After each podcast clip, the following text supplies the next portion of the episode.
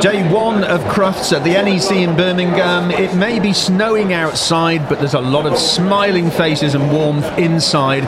From the studio here, Bill Lambert joins me from the Kennel Club. Looking through the window of the studio, Bill, it's filling up nicely, isn't it? It is indeed. You mentioned the snow. A little bit worried this morning that uh, we were going to have a problem with the snow, but the roads are nice and clear. And I, I went over to the station and watched all the people coming off the train and the people off the plane. So it is. It doesn't seem to affect us at all, and the roads are nice and clear. It's really lovely first thing this morning to see some of the people coming in with the dogs in the, the crates that are covered over, and they're, they're, sort of little bits of snow on top, and they're, they're drying the dogs off as well, and the dogs are excited. It's isn't it great to be back though here at the NEC? It is, and I think we're really back with a bang. We came back last year after a year absent from COVID, of course, but we came back last year. But I think we're really back this year. Twenty four thousand dogs this year, so it is. You know, we're, we're back into those sort of numbers that we're expecting. Three thousand people from overseas. So um, yeah, I think we're we're back with a bang. It's a year of big numbers. You've already mentioned the number of entries, uh, Bill. 119th Crufts, uh, 150 years of the Kennel Club. It just keeps growing. It's lots of anniversaries, yeah. Of course, we took over the Crufts from Charles Cruft. Charles, Charles Cruft always ex- he wanted Crufts to be a dog extravaganza, dog, dog spectacular. I think that's what we really have achieved now. Uh, of course, it is a dog show at heart. We had the best in show competition on Saturday, which is the ultimate, the, the sort of best dog of the lot. Mm. However, it is there's so much more here. There's thing for everything for dog owners and dog lovers. Anything you can ever want to buy for your dog, and of course there's uh, lots of access to training advice and behavioural advice.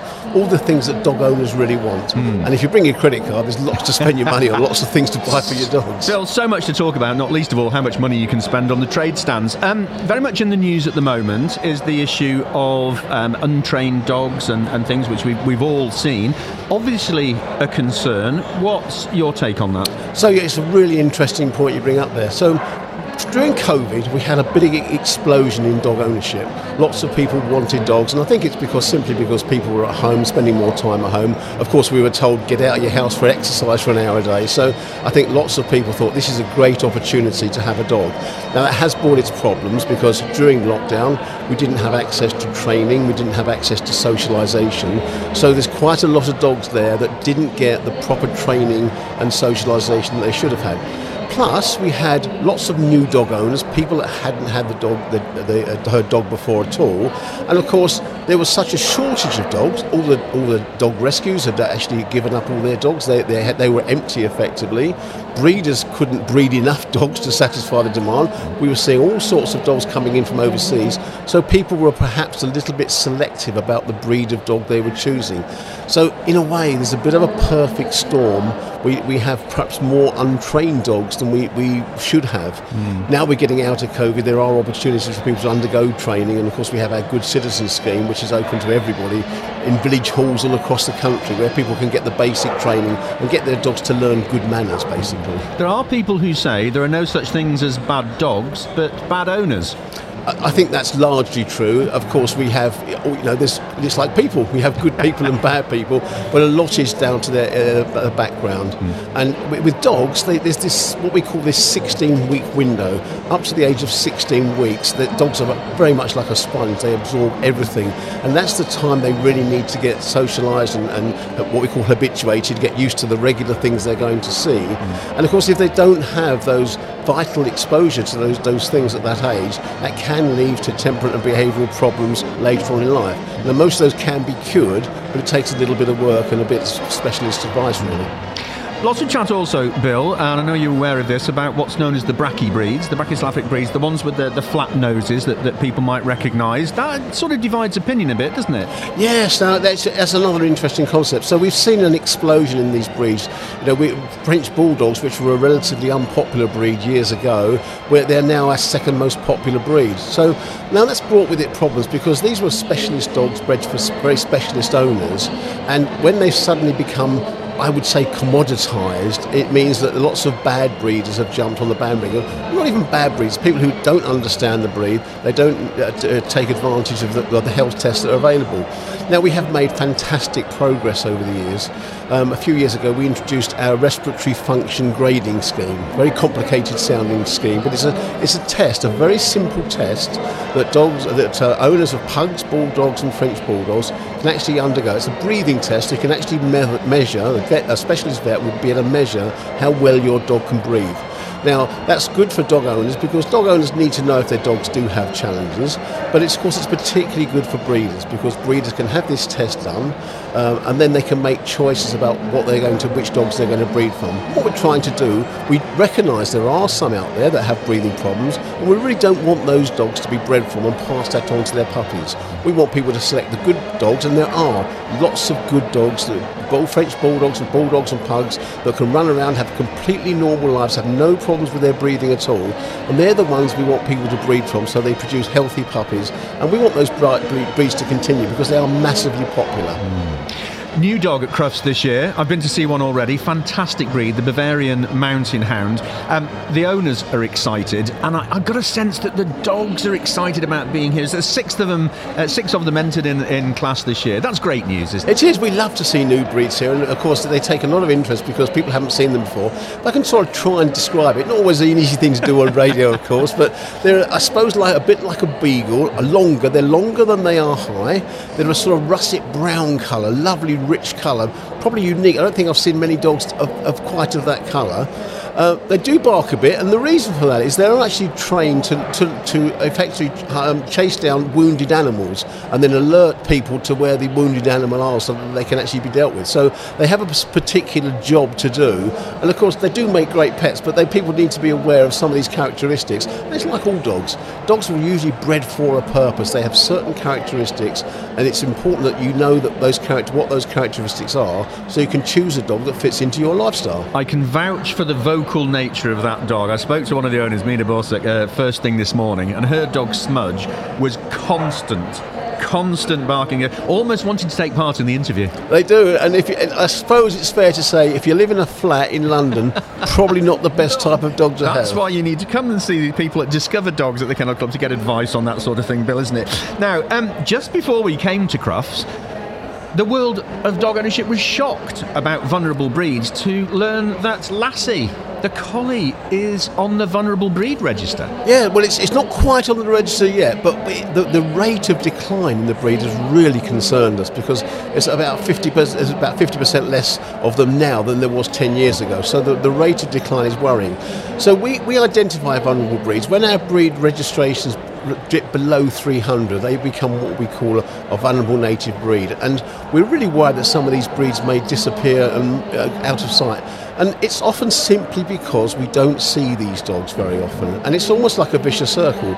People don't see them, they forget about them, and when they go to choose a dog, they may be influenced by other things such as social media. They see yeah. their favourite social media personality with a, a, a breed of dog, they say, oh, I want one of those. Forgetting that there may be one of the other 222 breeds that actually really suits their lifestyle.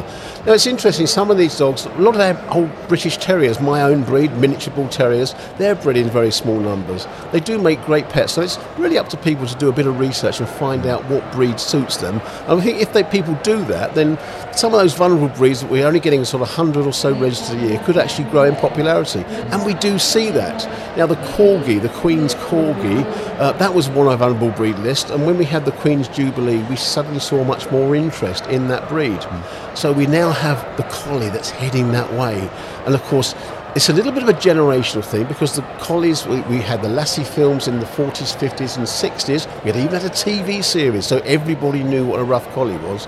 But you know, if you ask the listeners today, when's the last time they saw a rough collie? Probably haven't seen one for a while.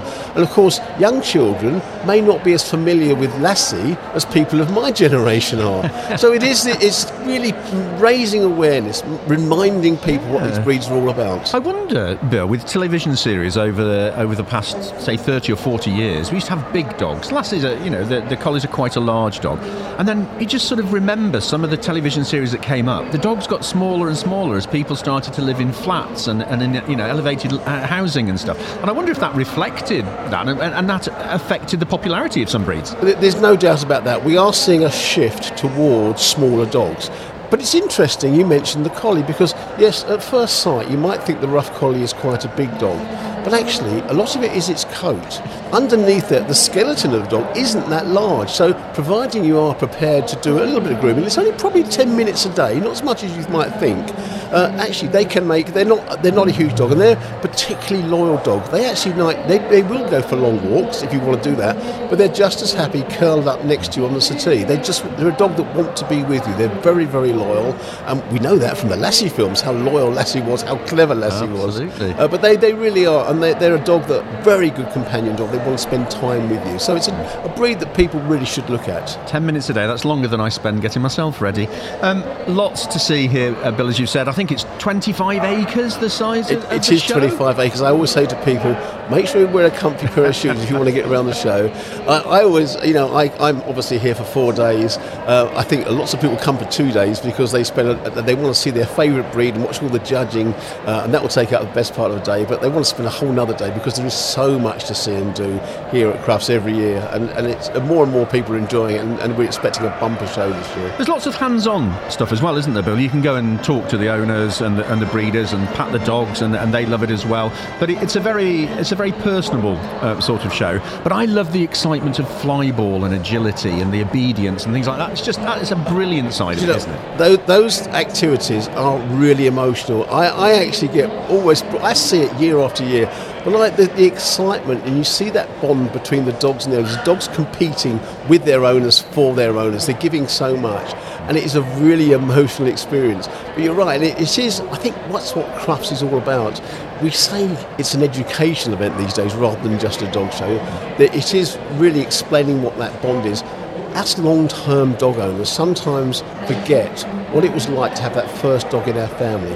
They really are life-changing. We see that with our friends, from, with our um, hero dogs competition, where where dogs they, we've picked out some individual cases, and people can vote for them online, so they can actually choose their favourite one. Great backstories to these the dogs really have changed people's lives and made a difference to those their owners' lives. Yeah, the Hero Dog Award on uh, Sunday, of course, which uh, is going to be. Uh, it's always a tearjerker, that one, isn't it? But we're looking forward to that. Um, just finally, Bill, we mentioned that there's lots of uh, trade stands here, and it's always good advice to uh, to bring a, a full purse, wallet, or a, or a credit card. I was just looking out the windows. You were chatting to me there. People going past with trolleys full of bedding and treats and and coats for dogs and things like that. Now I know you can't resist. Every year when you come here, what have you got your eye on this year? Well, do you know what? I haven't had a good chance to look around, and I, I don't. I try not to buy something too early on and spend all my money. I mean, I spent uh, last year. I bought um, a, a, a Diamante collar for one of my bull terriers. She looks grand in it. My, my Peggy has this co- pink collar with lovely st- big stones in it.